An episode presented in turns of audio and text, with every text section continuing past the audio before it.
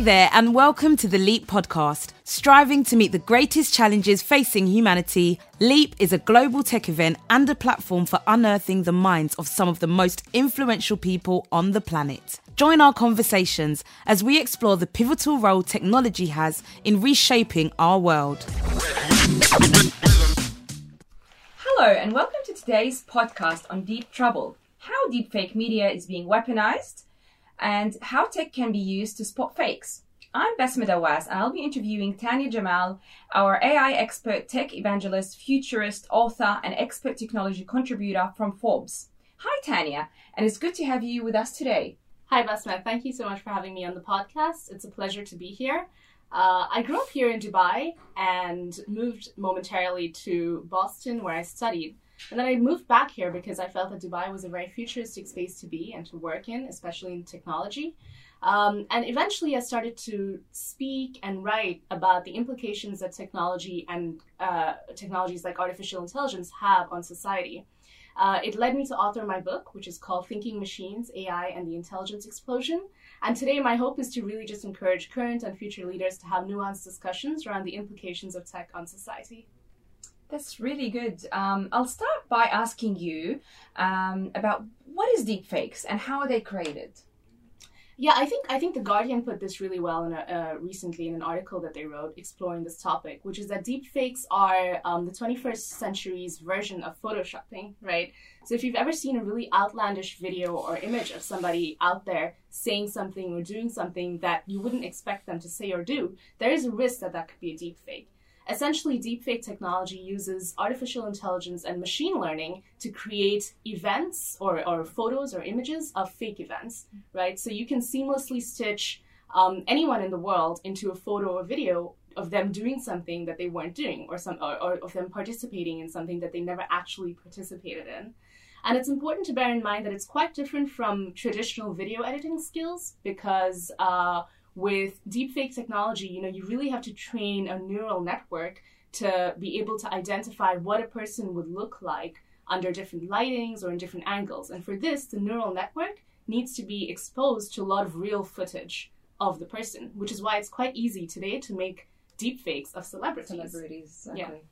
Wow. So, from what I can understand, you like, you know, can you tell us how dangerous these deepfakes be, and should we be worried as normal people? Uh, yeah, my view is absolutely we, can, we we need to be worried because uh, deepfakes are part of you know the art under come under the artificial intelligence umbrella, which means that they're in the exponential trend and they have the ability to really implode and take society by surprise. And in some ways, they already have, right? So, in, in my view, is that deepfakes have the ability to, to really wreak havoc on society. On an individual level, it can be quite detrimental to relationships.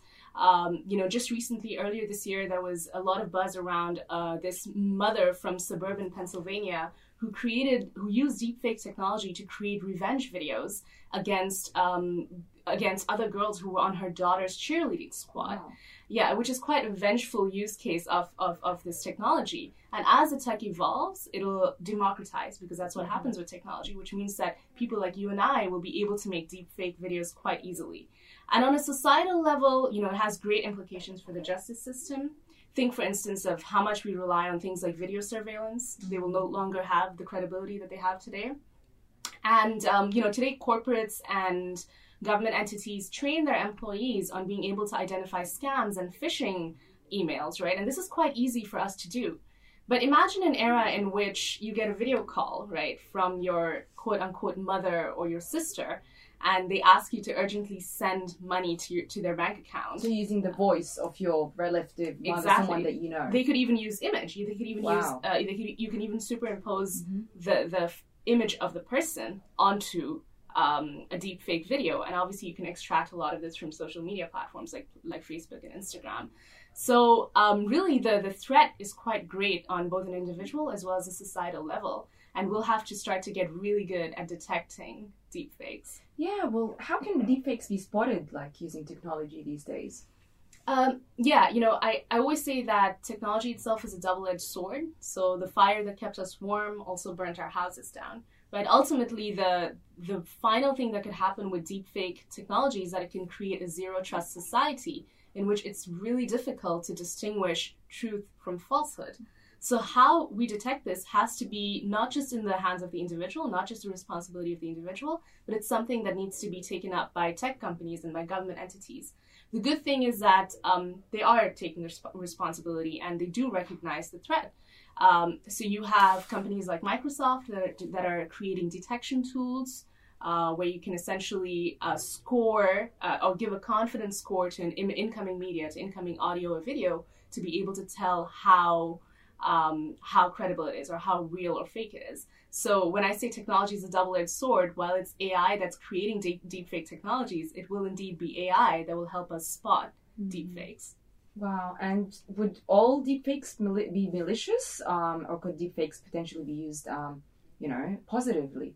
I, I, I, absolutely don't think that they need to be used maliciously. Um, there, there are some really positive use cases, though they can be easily weaponized some positive use cases are, you know, the implications in the media industry or in art. Uh, it, imagine being able to create amazing footage or videos of um, you know visions of the future. How inspiring would that be for future generations? What role would that play in education? Uh, these are these are amazing use cases that deepfake could have, and uh, for the media industry, you know, you can resurrect dead actors like Heath Ledger and and create new content with them and look very convincing mm-hmm. so in some ways we can um, live on you know even the the, dece- the deceased through yeah. the use of this technology which is quite a great phenomenal philosophical implication for yes, us as well of course. So tell me, Tannya, should um, there be legal parameters around the production of deepfakes? Absolutely. I think there should be legal parameters around the production as well as the distribution. Uh, we should be careful to not um, you know, to not impede innovation in the process of doing this, especially in the development of neural nets, which will be very difficult to do anyway.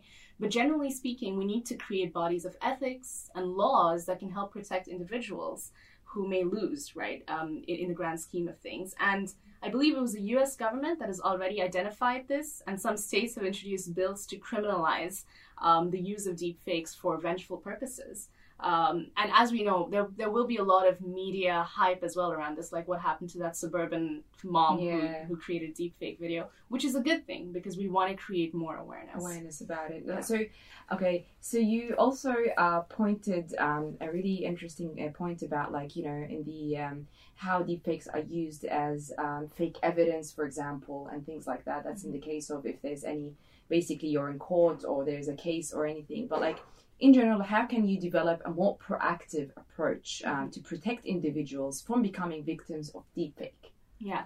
Uh, I think there's two things that are at the crux of this. One is, like I said, the accountability needs to lie not just with individuals, but with government entities and with corporations.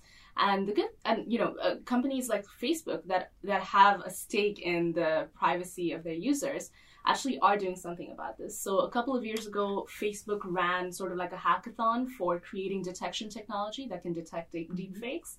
And the goal was to boost innovation, to get innovators, innovators and coders to come in, and they'd have a prize money at the end, but they can test their models, uh, collaborate with one another, and you know things like that are really important.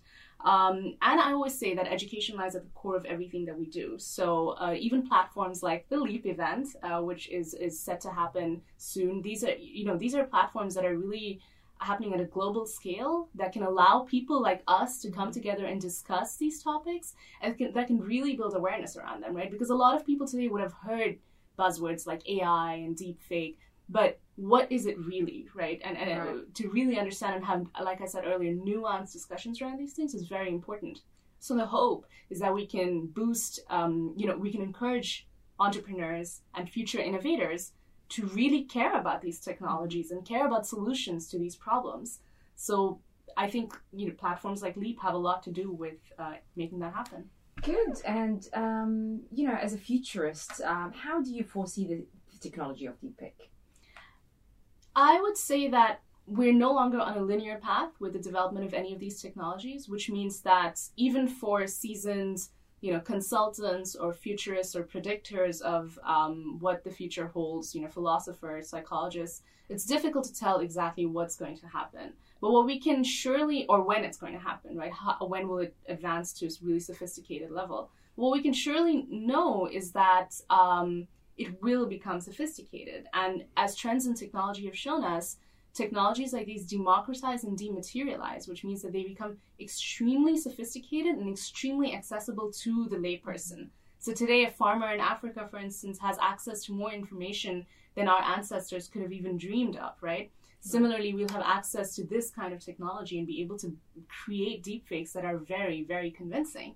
And we'll go beyond just face swapping, where you superimpose uh, an image of a person onto another actor. We'll go to complete body synthesis, which means that we need to also keep up the pace of the detection technology as that happens.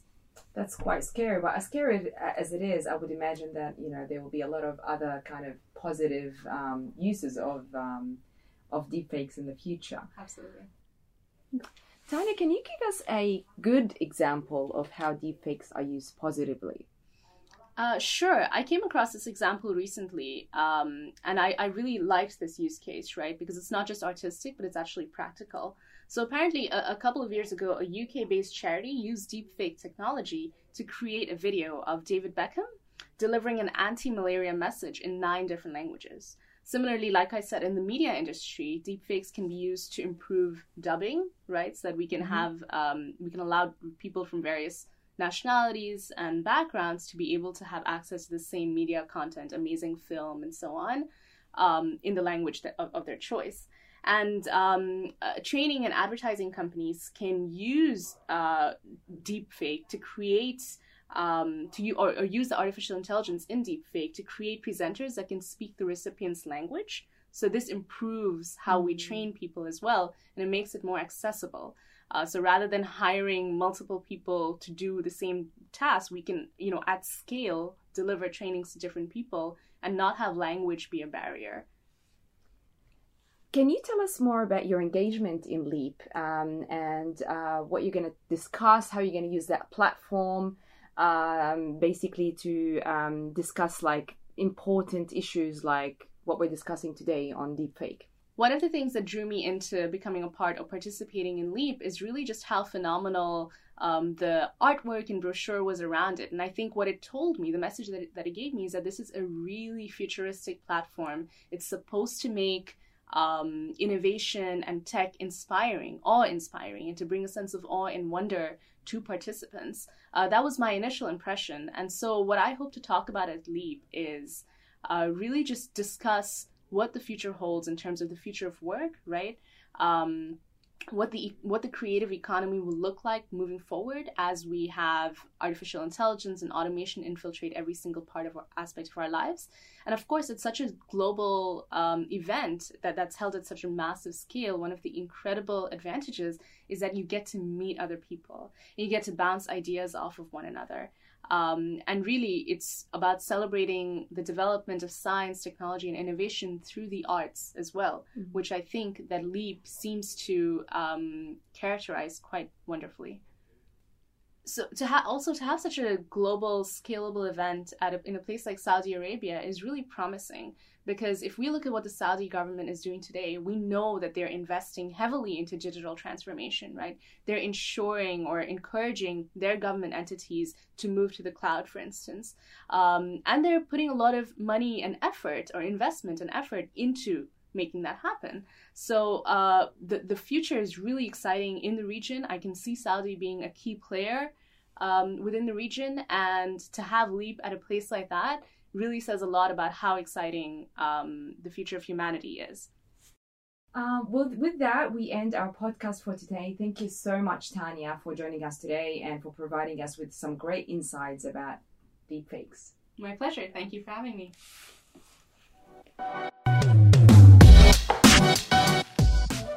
Thanks for listening. If there's a topic you're passionate about and want to bring to the table, feel free to send us your suggestions. And don't forget to subscribe to stay tuned for all things Leap. Until next time.